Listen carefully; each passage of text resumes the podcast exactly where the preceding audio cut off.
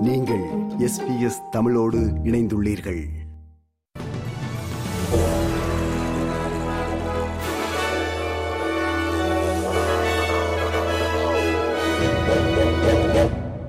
நேர்களுக்கு வணக்கம். இன்று டிசம்பர் மாதம் பதினான்காம் தேதி புதன்கிழமை. ஆஸ்திரேலிய செய்திகள் வாசிப்பவர் குலசேகரம் சஞ்சயன். ரோபோ டெட் குறித்த ராயல் கமிஷன் விசாரணையில் முன்னாள் பிரதமர் ஸ்காட் மாரிசன் இன்று சாட்சியளித்தார். சென்ட்ரல் லிங்கிற்கு செலுத்த வேண்டிய கடனை வசூலிப்பதற்கென முன்னாள் அரசு பயன்படுத்திய கணினி மூலமான கடன் வசூலிப்பு திட்டம் ரோபோடெட் என்று பரவலாக அறியப்படுகிறது. ரோபோடெட் கடன் வசூலிப்பு திட்டத்தினூடாக சுமார் நான்கு லட்சத்திற்கு மேற்பட்டவர்களிடமிருந்து பல மில்லியன் டாலர்கள் அறவிடப்பட்டிருந்ததுடன் பல்வேறு குளறுபடிகளும் இடம்பெற்றிருந்ததாக குற்றச்சாட்டுகள் குறித்து இந்த ராயல் கமிஷன் ஆராய்கிறது மானியத் தொகையை மக்கள் தவறான முறையில் பெறவில்லை என்பதை உறுதிப்படுத்தவே ரோபோடெட் திட்டம் உருவாக்கப்பட்டது என்றும் தான் சமூக சேவைகள் அமைச்சராக இருந்தபொழுது மோசடி நடக்காமல் தடுப்பது தனது பொறுப்பு என்றும் ஸ்காட் மாரிசன் இன்றைய விசாரணையின் போது தெரிவித்தார். ஸ்கை தொலைக்காட்சியில் கிரஹாம் ரிச்சர்ட்ஸுடன் நடந்த நேர்காணலில் மானியம் பெறுவதில் மோசடி செய்பவர்களை கடுமையாக தண்டிக்கப் போவதாக ஸ்காட் மாரிசன் கூறியிருந்தமை குறித்து விளக்குமாறு இந்த விசாரணையில் கேள்வி கேட்ட வழக்குரைஞர் ஜஸ்டின் கிரெகரி கேட்டார் ஆனால் கடுமையான சொற்றொடர் பயன்படுத்தப்பட்டதை மறுத்த ஸ்காட் மாரிசன் தேவை உள்ளவர்களுக்கு வரி செலுத்துவோர் ஆதரவளிப்பதை உறுதி செய்யும் வகையில் அரசு அமைப்பை மேம்படுத்த முயல்வது அமைச்சராக தனது பொறுப்பு என்று ஒப்புக்கொண்டார் that there are people who are indeed very deserving of the benefits that are paid under the system. There are people who pay for those benefits, which are taxpayers. And there are those, regrettably, in my experience, having been a Minister for Immigration, where I've seen people seek to defraud the immigration system, I've been a Minister for Social Services and seen people seek to defraud the social services system. So, regrettably, that is an aspect that ministers must be conscious of, and in fact, taxpayers demand that we be so. Royal commission விசாரணையில் Scott Morrison நாளையும் சாட்சியளிப்பார் என எதிர்பார்க்கப்படுகிறது. இன்றைய விசாரணை ஒரு ஆவணத்தின் அடிப்படையில் மட்டுமே நடத்தப்பட்டது என்பது நோக்கத்தக்கது. நிலக்கரி மற்றும் எரிவாயு விலைகளை கட்டுப்படுத்தும் அரசின் திட்டம் நாடாளுமன்றத்தில் நிறைவேற்றப்படுவதற்கு தேவையான ஆதரவை பெற்றுள்ளது. கிரீன்ஸ் கட்சியினர் இந்த சட்ட முன்மொழிவை ஆதரிப்பதாக உறுதியளித்துள்ளனர். அதற்கு ஈடாக வணிக நிறுவனங்களில் மற்றும் வீடுகளில் கொதிநீர் உபகரணங்களை மின்மயமாக்க உதவுவதற்கு நிதியளிப்பதாக அரசு உறுதியளித்துள்ளது.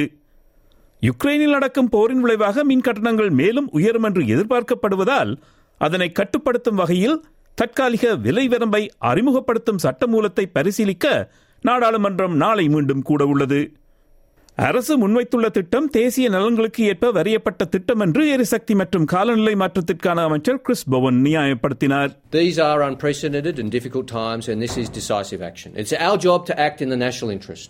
I understand it's the job of CEOs and companies to protect their profits. It's our job to protect the people. It's our job to protect the country. These price rises were not brought about by the actions of Australian households or Australian industry. They are brought about by Vladimir Putin, and they were brought about by Australia being ill prepared for such a crisis because of 10 years of policy dysfunction. எரிசக்தி பொருட்கள் நியாயமான விலையில் விற்கப்படுவதை உறுதி செய்யும் நடைமுறை செயலுக்கு வருவதற்கு முன்பு இந்த விலை வரம்பு அடுத்த பன்னிரண்டு மாதங்களுக்கு செயல்பாட்டில் இருக்கும் என்று அமைச்சர் மேலும் கூறினார் குயின்ஸ்லாந்து மாநிலத்தின் கிராமப்புற பகுதியில் உள்ள காணியில் ஆறு பேர் சுட்டுக் கொல்லப்பட்டுள்ள சம்பவத்தில் துப்பாக்கிச் சூட்டிலிருந்து தப்பிய குயின்ஸ்லாந்து மாநில காவல்துறை அதிகாரி மருத்துவமனையில் இருந்து விடுவிக்கப்பட்டார். இருபத்தி எட்டு வயதான கான்ஸ்டபிள் ரேண்டல் கேக் சம்பவ இடத்திலிருந்து தப்பியோடும் போது காலில் சுடப்பட்டார். அவரது காலில் அகப்பட்ட துண்டுகளை அகற்ற அறுவை சிகிச்சை செய்யப்பட்டது. தனிமைப்படுத்தப்பட்ட குடியிருப்பு ஒன்றில் தேடுதலில் ஈடுபட்டிருந்த அவரும் கான்ஸ்டபிள் கீலி ப்ரோவும் பதுங்கியிருந்த போது பிடிபட்டனர். அவர்களுடன் இந்த தேடுதலில் ஈடுபட்டிருந்த இரண்டு காவல்துறை அதிகாரிகள் நத்தானியல் ட்ரெயின் கேரத் ட்ரெயின் மற்றும் கேரத்தின் மனைவி ஸ்டேசி ஆகியோரால் திங்கட்கிழமை பிற்பகல் சுட்டுக் கொல்லப்பட்டனர். நிதி சேவைத்துறையில் மாற்றங்களை அடுத்த ஆண்டு அறிமுகப்படுத்தப் போவதாக அரசு அறிவித்தது. நிதி பரிவர்த்தனையில் பயன்படுத்தப்படும் கிரிப்டோ கரன்சி போன்ற பல புதிய விடயங்களை கட்டுப்படுத்த தற்போதைய விதிமுறைகள் போதாது என்று கவலைகள் வெளியிடப்பட்டு வரும் பின்னணியில் அரசு இந்த அறிவிப்பை செய்தது. பணம் செலுத்துவதை பிற்போடும் பை நவ் பேலேட்ட போன்ற செயற்பாடுகளும் சீர்திருத்தப்பட வேண்டிய சேவைகளில் ஒன்றாக இருக்கும் என்றும் பணச்சந்தையில் செய்ய வேண்டிய மாற்றங்கள் குறித்து ஏற்கனவே ஆலோசனைகள் நடந்து வருவதாகவும் கூறிய துணை கருவூல காப்பாளர் assistant treasurer Steven Jones digital currencies குறித்து அதிக கவனம் செலுத்த வேண்டிய தேவை இருக்கிறது என்றார். Foreshadowing that in 2023 we'll have new laws in place regulating uh, markets, regulating currency holding rules, but also ensuring that we have a deep understanding of digital assets and how they should be appropriately brought into our financial services re- regulation regime.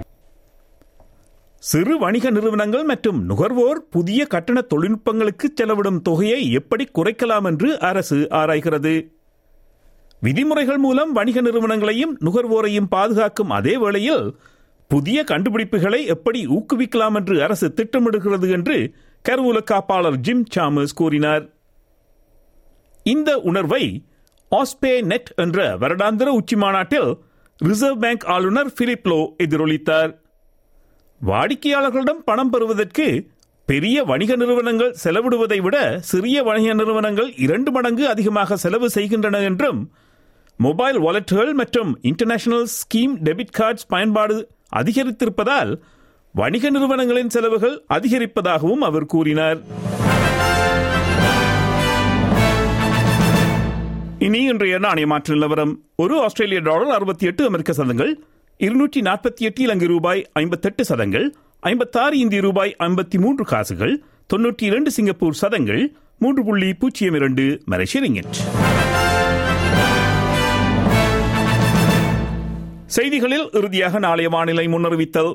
Perth வெயில் நாள் இருபத்தி ஒன்பது Celsius Adelaide மிகமூட்டமான நாள் இருபத்தி ரெண்டு Celsius Melbourne மழை பதினாறு Celsius Hobart மழை பதினான்கு செல்சியஸ் கேன்பரா மிகமூட்டமான நாள் பதினெட்டு செல்சியஸ் சிட்னியும் மிகமூட்டமான நாள் இருபத்தி நான்கு செல்சியஸ் பிரிஸ்பேர்ன் வெயில் நாள் முப்பது செல்சியஸ் டாவின் மழை புயலடிக்க வாய்ப்புண்டு முப்பத்தி மூன்று செல்சியஸ்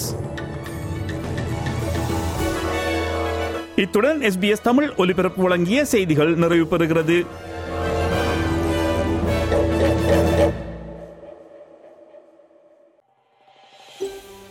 இது போன்ற மேலும் பல நிகழ்ச்சிகளை கேட்க வேண்டுமா? Apple podcast Google podcast Spotify என்று பாட்காஸ்ட் கிடைக்கும் பல வழிகளில் நீங்கள் நிகழ்ச்சிகளை கேட்கலாம்.